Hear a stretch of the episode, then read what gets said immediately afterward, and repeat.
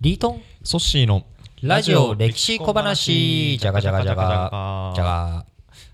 ずらしてきましたねずらしてきましたよこんばんはこんばんはラジオ歴史小話ラジオ歴史小話です始まりました始まりました ビジネス相談室あビジネス相談室ビジネス相談室どうしたんですか急にいや 急に急にそんないやいろいろテーマを悩みがあるじゃないですか仕事上皆さあんなんか悩みあるんですか悩みですか悩みないですか僕ですか僕基本悩みなんてないですあ羨ましいですもうね特に何も考えてないだけなんはですけいどあの僕も正直あんまないんですけ どないんですけどはいただまああのやっぱ歴史のエッセンスに紐づくようないい話をいや聞きたいなということでちょっと振り返ってみそんなたことないですよ出てこないですよあ本当ですかちょっとそんな振られ方してもじゃああのここで止めますか 冗談ででどうしたんすですがかえっ、とリトンは転職とかってしたことありますか転職ですか、はいまあ、転職、まあ、ひ広い意味での転職はしたことありますそうよかそうねかその会社という会社みたいなそういう転会社職と会社はないですねなるほど僕結構あってですね、はいジョブホッパーなんじゃないかっていうあのああるんですけどはいまああのただまあパフォーマンスさえ出せばいいんですけどやっぱ難しいのが、はい新しい組織ーかっにこいいですねパフォーマンスさえ出せばいいまあそれはそうですねはい、はい、新しい組織ちょっと格好つけました、うんはいどうぞどうぞ新しい組織にいかにスムーズに早く馴染むかとなるほどいうところは一つ難しいかなとあうんうのん関心の高いお話かなと思っていて、はいはい、昔はやっぱり新卒で勤め上げるみたいなところでしたけど最近はやっぱり3年とか5年のスパンであの新しい会社一般的にねなってきてますがやっぱり人間誰しも新しい環境でどう馴染むかどうなじうむかっんていうのはこ難しいれ難しいしいなと思うんですけど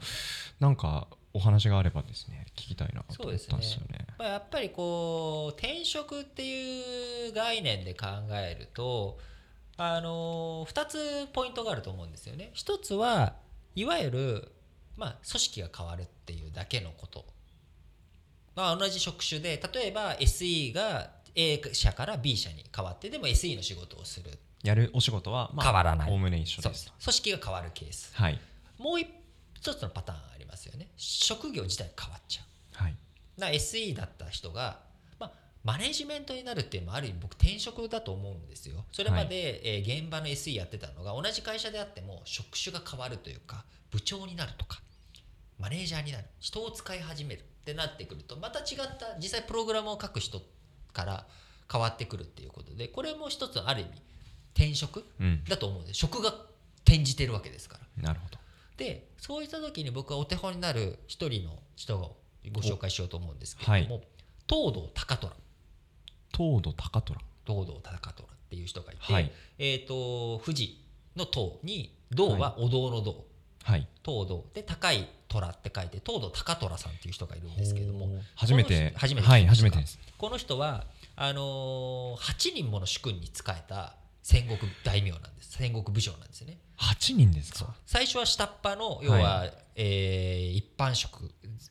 総合職から始まってはい。最終的には、えー会社のトップに立っていくとうん。要は幕府っていう親会社の下の、まあ、子会社の社長になっていくってはいいうイメージですかね、まあ、だから相当な実力者になっていくんですけれども彼は2つの意味ではい。さっき申し上げた2つの転職をやってる人なんですよ。1つ目は8人もの主君に仕えたっていうことで、はい。豊臣秀吉系の人たちとの部下だった時代があってはい。その後に徳川家康おの部下やってお。はい。両方の部下やってるんですねまさにこれって組織がダイナミックに変わってることは間違いないっていうのはイメージつきますよねえ、競合他社に行くみたいな。イメージ的にはそうですイメージもはうい完全に何でしょうね、えーだからまあアマゾンからグーグルって言ったらちょっと違うかもうまあ昔まあマイクロソフトからアップルに行った、まあ、トヨ今ちょっとイメージまた違う会社になっちゃってますけれども、トヨタから日産みたいな。そんな感じですね、はいまさにそういうことをやってるんですだからうんそこはあの自分が必ずこう成功するところにしっかりと乗っていくっていうところもう一つは彼自身はまあプレイヤーからマネージャーに変わっていくっていうところだけじゃなくてだけじゃなだくて。けじゃなくて彼は陸軍だけじゃなくて水軍の大将をやったりとかあるいはへーえそういった戦争だけじゃなくてお城を作る能力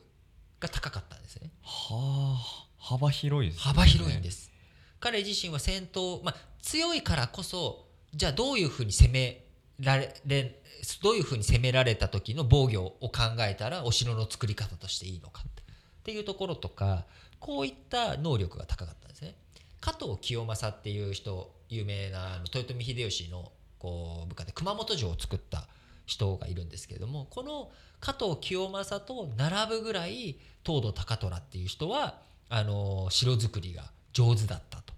いうふうに言われています。そのキャリアの年数で言ったら決して長い長さが重要になってるわけじゃない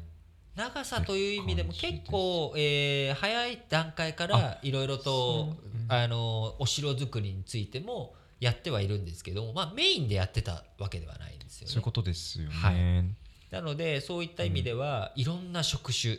を彼自身がやってる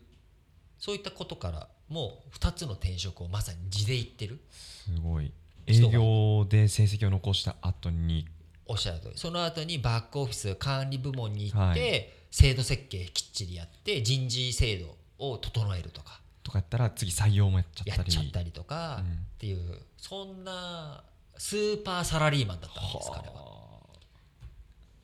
すごい人がいたもんでしょ東堂高虎東堂高虎はいこの人と比べたらもう組織の悩みなんてちっちゃいちっちゃい そんな組織だって敵対組織に移ったわけじゃないですよねそうなんですけフどァミマからローソンに移ったりとかそういうことしてるわけじゃないですし、うんそうなんですけどいきなり僕に矛先が向いてきましたねあ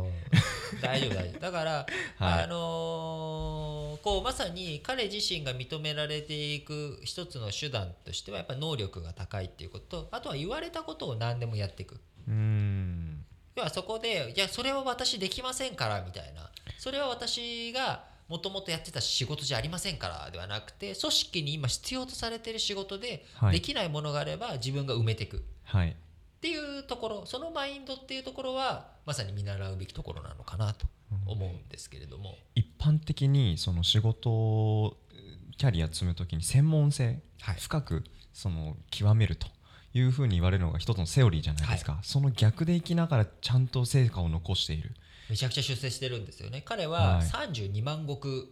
の三重県一帯をももらうんですけれども、三重県なんで32す万石ねって大きさでいくとどれぐらいかっていうと上から数えて多分、えー、でもパッとは思いつかないですけどトップ10には入りますすごいトップ10に入る大きさですねえー、素晴らしい成果を残されてますね残してるんですでそのトップ10のうちの何人かはその伊達仙台の伊達とか、あのー鹿児島の薩摩の島津とかこういったところっていうのはもっと32万石より大きいんですけれどももともとあの室町時代とか戦国時代の前からお大名だったんですよ大きいえーとって地柄だったんですねで彼自身は叩き上げなので自分が一平卒からそこまで大きい会社のマネジメントになっていくっていうところはすごく彼の魅力でもありますし、あのーとてもあの魅力的な人物だというふうに思っています。はい、で彼のうんエピソードの中で僕すごくこれは結構マネーをうん自分もあの会社員時代に結構マネーをしてたことがあるんですけれどもぜひちょっとそのお話を彼の上司はい徳川秀忠二代目将軍徳川秀忠に案を出しに行くときに部下が、まあ、この案しかないだろうと1個その何個かもうボツにしてもうこの案しかないですっていうのを作って東堂高虎のところにまず持ってきたんです、はいで高虎はそのボツにした案を付け足して秀忠に提出したんですね一旦もう捨てられてるんですよ、ね、で捨てた案をはいあえてくっつけて高虎は秀忠上司自分のボスに回したんです、ほうで部下はなんでそんなことをするんですかと阻止なんでだと思いますなぜなぜその捨てたのはえあれですかと東堂さんですか東堂いやいや部下が部下が捨て部下たんでがす捨ねてた案を東堂高虎が部下は1個だけもうこれしかないですとどう考えてもと他の案とかを比較してもこれしかないのでこの案だけであの提出しましょうってきたのをそのもう必要ないってした案を追加して選択肢を増やした状態で秀忠に渡してるんですね上司に。えなんででしょう選択権ははい上司にあるから、要は1個しか部下が上げなかったら要は部下の選択に上司が従ったことになってしまうとあくまでも判断して選択したのは誰かっていうのはその権限を持っている人間に任せるべきだとだから選択肢を最初からこちらが排除するのは正しくないといくらどう考えてもどう低くして実際秀忠が選んだのはボツにした方は選んでないしそういうふうなえ選ぶようもないんだけれどもあくまでも選択肢は2つうんお伺いを立てるっていうことが大事なんだなるほどザ・サラリーマンなわけですサラリーマンですねこれは僕もあのどう考えてもっていう時にはいや一応はい2つ案併記したんですけれども、まあこちらしかないとは思うんですがとかどちらがよろしいですかねみたいなやっぱこれが一つ大切になってくるということで、えー東堂高虎かうらんキャリアのことサラリーマン諸生術をな習るっほたどということで、えー今日のラジオ歴史小話としたいと思います。はい今日はクイズはありますかないです。ないですかはいわかりましたえー、ぜひね仕事に生かしていきたいなと思いますけれどもはいよろしくお願いします、えーラジオ歴史小話お相手はソッシーとリートンでした